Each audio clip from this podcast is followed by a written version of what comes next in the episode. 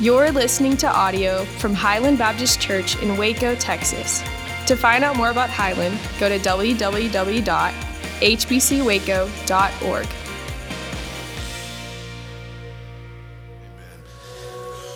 You can be seated, and good morning, 10 o'clock. We had some some circuit problems this weekend, so that's why there wasn't a middle screen.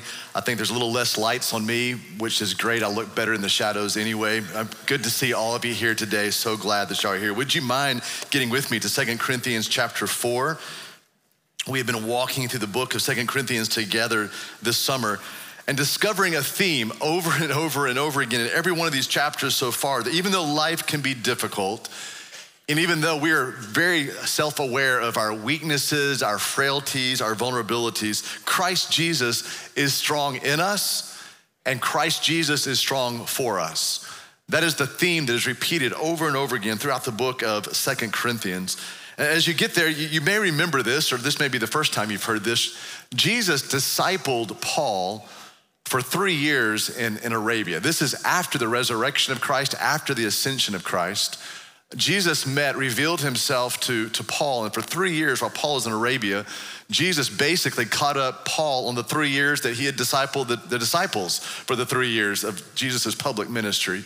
And so in those three years, Paul got to understand more and more about the gospel, was taught by Jesus, basically discipled by Jesus. And in light of that today, I want Paul to disciple us through Second Corinthians chapter 4 to disciple us for some things we'll need to know this week as followers of Jesus. I hope that there's, these are five very practical key things that we see here in 2 Corinthians chapter 4, five key points that, that Paul is going to pour into our lives. Paul being a disciple, discipling us as you and I desire this week to be a disciple ourselves. 2 Corinthians chapter 4, verse 7.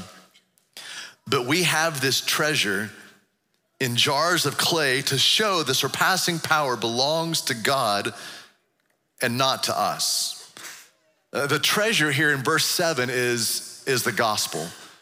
Maybe more specifically, the, the ministry of the gospel through our lives. We see that back in verse 1 of chapter 4. It's not on the screen, but it is in your Bible. Look at verse 1 of, of chapter 4. Paul says, Therefore, having this ministry, this gospel ministry, by the mercy of God, we do not lose heart. That's that the treasure that Paul is speaking of in his life. This treasure, yes, of the gospel, but more than that, distributing the gospel, sharing the gospel with, with others, um, telling others of this good news of Christ. We see basically the same thing in understanding of the distribution of the gospel in verse six of, of chapter 4. So, chapter 4, verse 6, also in your Bible, not on the screen. For God, who said, Let light shine out of darkness, has shown in our hearts to give the light of the knowledge of the glory of God in the face of Jesus Christ. So, Paul is talking about this ministry of, of, passing the gospel along, sharing the gospel with others, distributing the gospel to others. This is the treasure that Paul speaks of that is inside of him, this, this jar of clay. We're all jars of clay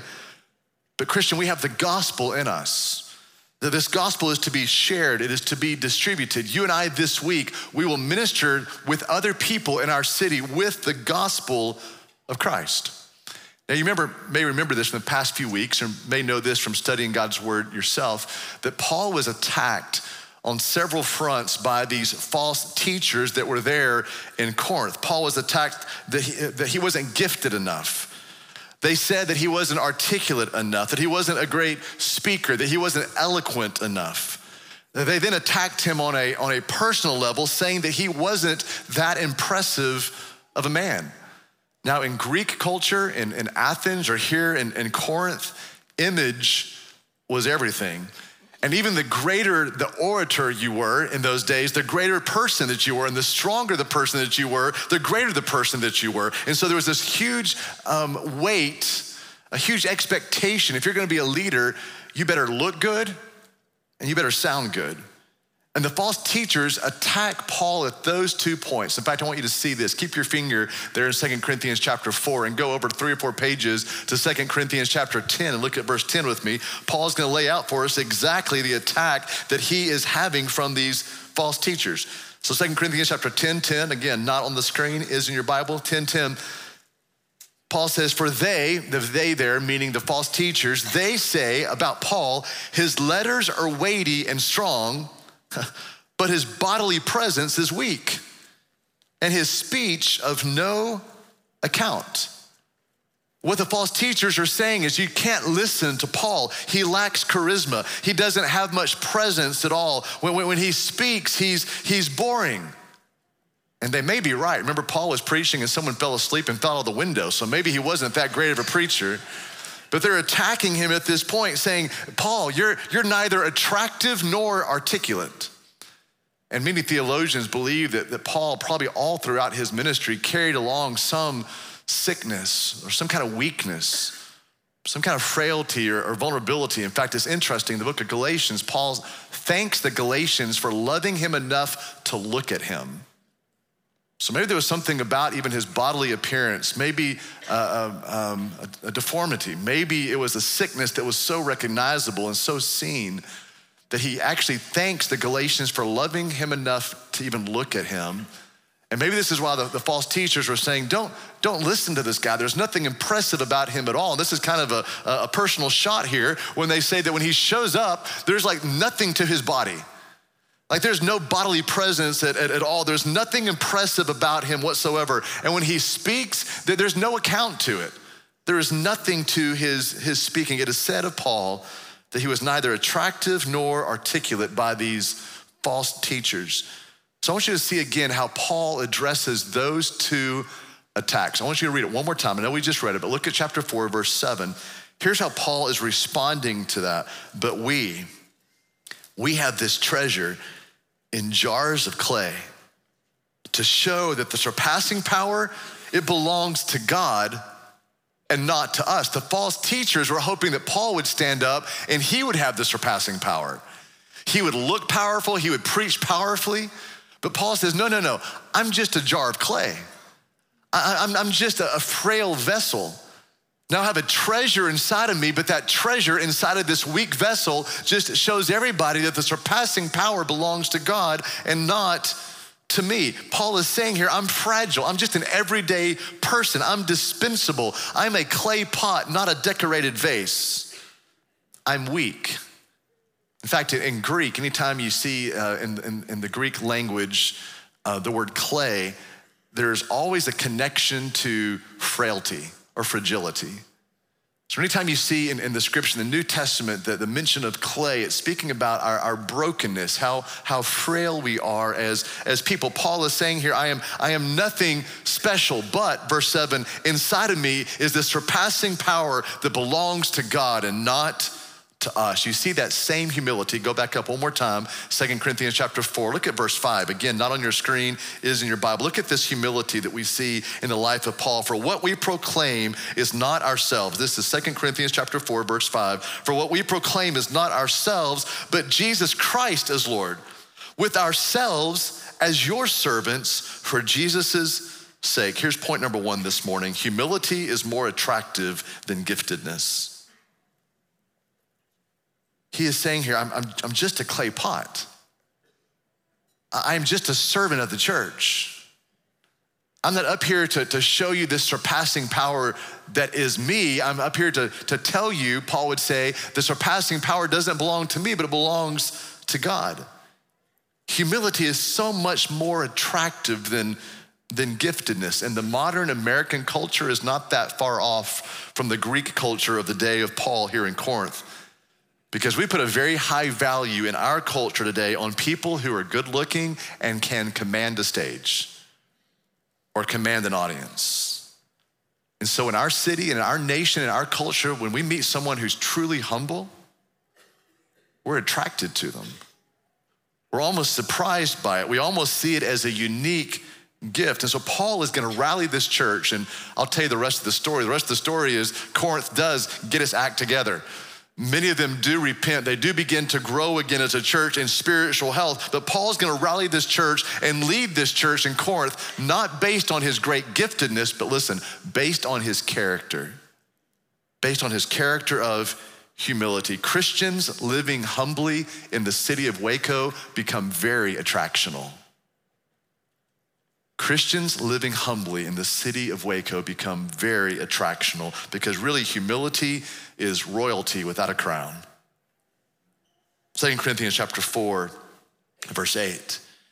We are afflicted in every way, but not crushed, perplexed, but not driven to despair, persecuted, but not forsaken, struck down, but not destroyed. So, Paul is going to remind us of all the things that he has gone through, and Paul has gone through a lot. He's been imprisoned, he's been stoned and left for dead, he's been shipwrecked, he's been arrested, he's been betrayed, and there's, the list goes on, and there'll be more difficulties that Paul faces after he writes this letter of Second Corinthians. Look at these words again in verse 8. He's afflicted in every way. Uh, your Bible might translate that word pressed down. So he's afflicted, he's pressed down by, by trouble. Uh, in the original language, that word actually means to be crowded out. He's been crowded out by trouble, he, he's been crowded by affliction. Verse 8, that the word perplexed. In other words, Paul says, There's been times in my life that I've been confused. Times in my life where I did not understand what was going on around me. Same in our life. Some things we just don't understand. There's things that happen in our lives and the lives of people around us we just don't understand. It makes no sense to us. He says in verse 9, there, we've been persecuted. People coming at me all, all the time, hurtful things said, hurtful things done. Then he says in verse 9, I've been struck down. Uh, that's a really interesting word. Uh, katabalo in, in Greek. It's a boxing term that means knocked out, or, or you've been laid out flat on the mat. Uh, Paul says there's been times in my life that I have been struck down. In fact, the Greek word balo there means to be thrown down. So life has thrown him down. These are some pretty heavy words and some pretty heavy challenges. But here's the second thing I think we can take from this as Paul disciples us through Second Corinthians chapter 4. Here it is. We can't choose our challenges, but we can choose our responses. We can't choose our challenges. Challenges are a part of life. If you're gonna breathe this week, you're gonna have challenges this week. It comes with the package of being alive. For the person who says, I hope I have no challenges in life, that is completely, completely not reasonable. But we can choose our responses to the challenges of life. So look at Paul's responses here to the challenges. We see it back in verse 8 again. He was afflicted in every way, but not crushed. This is Paul saying, even though I am a jar of clay, even though I am frail, even though I am weak, even though I am indispensable, I am not going to be crushed. I may be afflict, afflicted in every way, pressed down in every way, but I will not be crushed. Look at verse 8 perplexed, he's confused, but not driven to despair. This is Paul saying there, there's times in my life I don't understand what's going on. Life is not making sense, but I am not going to fall into despair. I'm not going to be at a loss. Verse 9 persecuted, but not abandoned. I've been persecuted. People have said things to me, said things about me, but I know I'm not abandoned. I know I've not been left alone. I know that God has not left me. That's the choice that Paul makes in the middle of the challenge to say, God has not abandoned me. Verse 9, I've been struck down, but I'm not destroyed. I may be flat on the mat, but I know God's not done with me. I know He continues to do His good work in me. Even though I'm struck down, I am not destroyed. Hudson Taylor, the beloved missionary to, to China for 45 years back in the 1800s. If you're looking for a good read this summer, read any biography on Hudson Taylor. He says it does not matter how great the pressure is. What really matters is where the pressure lies. Whether it comes between you and God or whether it presses you near to his heart. So, does the pressure of the challenge in life cause you to turn away from God and grow bitter with God? Or do the pressures of the challenges of life cause you to turn your eyes upon Jesus and to look full in his wonderful face? Do the challenges of life move you away from the Lord or press you near, Hudson Taylor would say, nearer to the heart of God? You see, Highland, this is our choice. Challenges are just a part of the, the package of, of being alive. But Paul reminds us we have a choice in our responses to the challenges that you and I will face this week. But let me be very clear. Make sure you hear this clearly. Let me make sure I'm saying this clearly. This is not some humanistic point I'm trying to make where I say, in the middle of difficult days, look to yourself to make a good choice when life gets tough. Look where the right choice comes from in the life of Paul. Pick it up here, the very next verse, verse 10 always carrying in the body the death of Jesus, so that the life of Jesus may also be manifested in our bodies. For we who live are always being given over to death for Jesus' sake, so that the life of Jesus also may be manifested in our mortal flesh. So death isn't work in us, but life in you. What, what, is, what is the, the secret, if you will, which is no longer a secret because we just read it? How do we move forward with good choices in the middle of, of challenges? How do we respond wisely and in a godly way? Verse 10 I have the life of Jesus in me. Verse 11, exact same thing. I have the life of Jesus in me. This is where the power to choose and to choose wisely comes from. 2 Corinthians chapter 4 verse 13. Since we have the same spirit of faith according to what has been written, and then Paul quotes, I believed and so I spoke. We also believe and so we also speak knowing that He, the Spirit who raised the Lord Jesus, will raise us also with Jesus and bring us with you into His presence. Verse 15, for it is all for your sake, so that as grace extends to more and more people, it may increase thanksgiving to the glory of God. Paul does something really interesting here, very strategic here, and I find it very encouraging as well. He reminds us here, verses 13, 14, and 15, he reminds us what God has done in the past so that we can live by faith for what God will do in the future. Note takers, here's the third point we get from Paul today. Remember God's faithfulness from yesterday and anticipate his goodness for tomorrow. This is what Paul is doing. He's remembering what God had said. He is remembering with the faith of others in the past, how encouraging that is to him. And so now, with that faithfulness of God in the past, he is able to speak the, the blessings of God, the provisions of God, the goodness of God, and believe the goodness of God for tomorrow. By the way, Highland, this is a great way to live life to look back on how good God has been, how faithful He has been, because He's been faithful to every generation and faithful to every person in this room. You can, because of that, anticipate His goodness for your life tomorrow. To recall God's faithful commitment toward us so that we can live a faith filled life in anticipation that we'll see God's goodness ahead. This is what it, what it means here in verse 13. We have a faith, verse 13, that matches what has been written. Now we know that, that the, the writer is the psalmist. And so then Paul quotes just six words from Psalm 116 when he says, I believed and so I spoke. But let me give you the context for this because Paul just pulls a little bit out of Psalm 116. Let me give you the bigger picture of Psalm 116. It's going to be on the screen behind me. We don't have time to turn there today, but here it is Psalm 116, verses 1 through 10. Here's what the psalmist writes I love the Lord, for he heard my voice, he heard my cry for mercy. This is Paul, excuse me, this is the psalmist looking back to remember God's goodness, God's ability to hear his cry for mercy, because he turned his ear to me. Now, the psalmist is going to look forward. I will call on him as long as I live.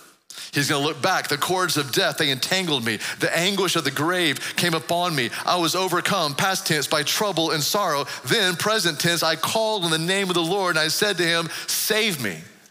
And there's an understood right there. He did save him because of verse five. Gracious is the Lord and righteous. Yes, our God will be merciful. Verse six, the Lord protects the simple. That's good news for me. When I was in great need, he saved me. He's looking back. But at, at rest once more, O my soul, be at rest once more, O my soul, for the Lord has been looking back good to you.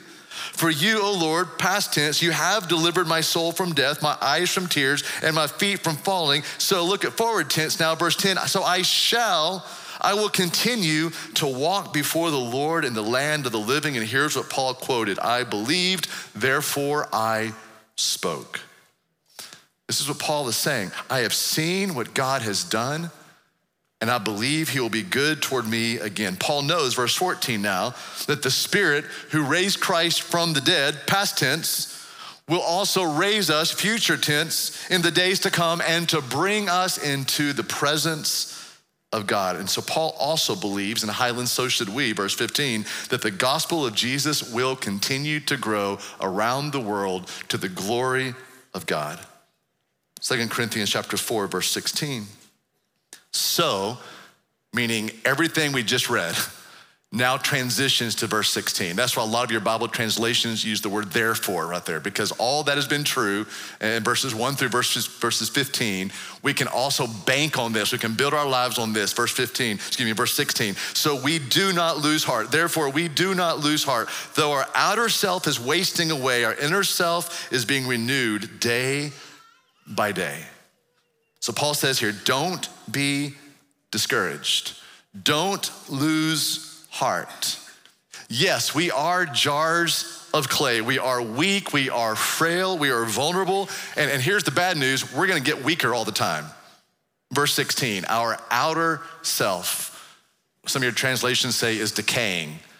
Uh, the new translations say is falling apart. And I believe that more and more every calendar year that goes by. Like outer body, just not what it used to do, not what it used to be.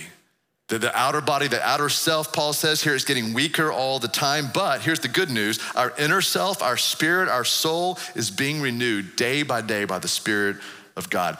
And this is why this is so important, Highland. Remember, you're, you're not a body with a spirit, you're a spirit with a body. And this body is just gonna give out more and more. I'm looking at some 20 year olds and you don't believe me, I promise you, it's gonna give out more and more as you get older. But here's the promise from God's word even as our physical bodies are decaying or falling apart, the Spirit of the living God inside of us is renewing us day by day by day, which leads to the fourth point spiritual strength is greater than physical strength. This is what Paul is saying. Physically, you're gonna get weaker and weaker.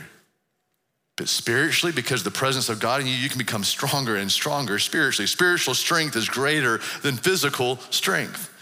Spiritual strength is more important than, than physical strength. It'll carry you farther than, than physical strength does. It's of higher value. Spiritual strength is of higher value than physical strength. Paul's gonna say later on to, to young Timothy and in the letter to Timothy, he's gonna say physical discipline or physical practice is of some value, but godly discipline, discipline or spiritual discipline is of great value for this life and for the life to come. So if you need to lose some weight, lose some weight. If you're eating poorly, then start eating correctly. If you're out of shape, get some exercise. But there is no diet and no CrossFit training and no boot camp and no supplement and no vitamin and no workout regimen that will do you more good than you spending time in the presence of Jesus. Because that's where strength, true strength, power, true power can be found. 2 Corinthians chapter 4, verse 17 and 18. For this light momentary affliction is preparing for us an eternal weight of glory beyond all comparison. As we look not to the things that are seen, but to the things that are unseen. For the things that are seen are transient, they're, they're temporary, but the things that are unseen, those things last forever. They are eternal. There's so many ways to preach these last few verses of Second Corinthians 4. I know it feels like verse 17 that when you're in the middle of affliction, it feels neither light nor momentary, especially when you're in the middle of it. But Paul is reminding us here about the eternal things around us all the time. Like God's glory isn't light, it's weighty, verse 17. God's glory isn't momentary, it's, it's eternal, verse 17. So, in other words, here's some good news for every believer here today no problem you have will last forever.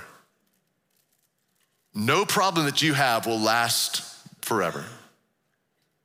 I'll make one exception to that. If you refuse the grace of Jesus, that's a problem that will last forever.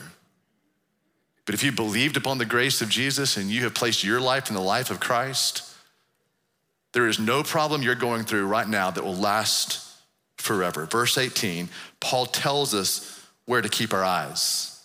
He tells us in verse 18, we're to keep our spiritual vision, to set those things on eternal things, not temporary things. So here's the fifth and last discipleship we'll receive from Paul today. We find what we're looking for in life. Whatever you're looking for in life, you're gonna find it. We need to always be looking for the eternal things. This is what Paul is saying, the eternal things in life. Ever mindful that things going on around us all the time that are eternal. And so our, our heart should be set on the eternal things, our mind set on the eternal things. We find what we are looking for in life. There was an old store, convenience store clerk that was working behind the counter. And a guy drove up in, in the car and got out of his car, came into the store, told the old clerk, he said, I'm new in town and just want to ask you, what are the people like here in your town? And the old clerk said, Well, what were the people like in the town you came from? And the guy said, They were unbelievably kind, generous, so giving. The old clerk said, That's exactly who you'll find in that. You're in luck. It's exactly who you'll find in this town. A few moments later, another car pulled up. Got out, went inside, convenience store clerk was still there. This, this new guy said, Hey, sir, I'm, I'm, I'm new in town. Can you, can you tell me what the people are like here, here in, your, in your town? And the old clerk said, Why don't you tell me what the people were like in the town you came from? And the guy said, They were horrible. They, they were stuck up, they, they were rude, they were aloof, unkind people, ungenerous people. The clerk said, I hate to tell you this, but that's the exact same type of people we have here in this town. You always find what you're looking for.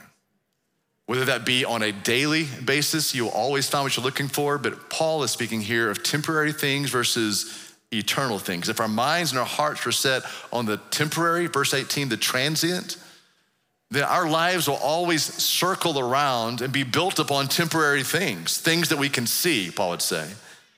But if our heart and our minds are set upon things that last forever, they're set upon the things that, that are eternal, we will always live our lives upon the things that are eternal. We'll make sure our lives revolve around the things that last forever. And interestingly enough, these are the things that we cannot see according to 2 Corinthians chapter 4.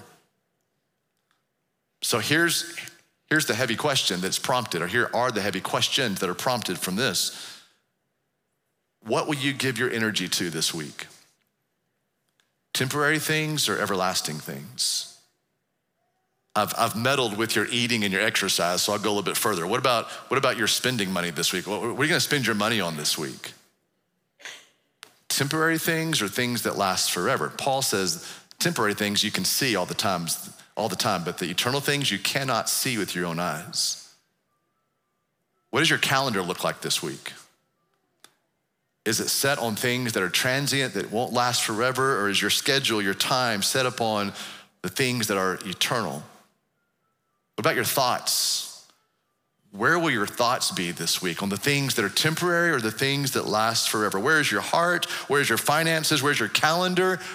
On what things are your mind is your mind set upon? God's word would say that those things that you can't see is where our heart needs to be because those are the things that last forever. Would you stand with me, please, for us to pray together? Father, thank you for your word to us today. Thank you for growing us as disciples today through your word. We're not gonna be able to choose our challenges this week, but because the presence of Christ in us, we can, we can choose how we're gonna respond in such a way that honors the Father. God, thank you for the reminder that, that spiritual strength is so much greater than physical strength. That all of us in this room, we are spirits with a body. Holy Spirit, thank you for reviving us every day, even as the outer shell of this body, the envelope begins to fall apart. We thank you that you renew us day by day. We're going to remember how faithful you have been to us in these days past. And because you've been faithful to us and faithful to people around us this morning and faithful to every generation, we can anticipate that you'll be good to us tomorrow. We'll see victory tomorrow. Thank you, God, that we can trust in you. So, by your grace, would you allow us to fix our eyes upon the things that we can't even see? The things that are eternal, the things that last forever. In the name of Jesus, we believe and we pray together. Amen. So we'd invite you to respond to God's word today. Don't, you don't need to respond to a message, you don't need to respond to a messenger. But would your heart be open to responding to what the Spirit of the Lord said to you today and showed to you today through Scripture? Would you be willing maybe to come and just kneel here at the front and say, God, would you, by your grace, help me even just this week? Would you help me to keep my heart, my mind, my eyes set on the eternal things? Maybe you want to come and just kneel before the Lord and say, God, I have so many challenges. I can't do a thing about all these challenges, but God, would you help me to respond in a godly way, in a wise way, to say the right thing, to respond in such a way that would honor you? We'll have some prayer leaders at the church here at the front as well. We'd love to pray with you, to pray over you, to, to go to battle with you in prayer, to ask the Lord to bless you to remind you this week to keep your eyes, your heart, your mind, your life set upon the things that are eternal. Let's worship the Lord, and the altar is open, and prayer leaders would love to pray with you. Let's sing, and won't you please come?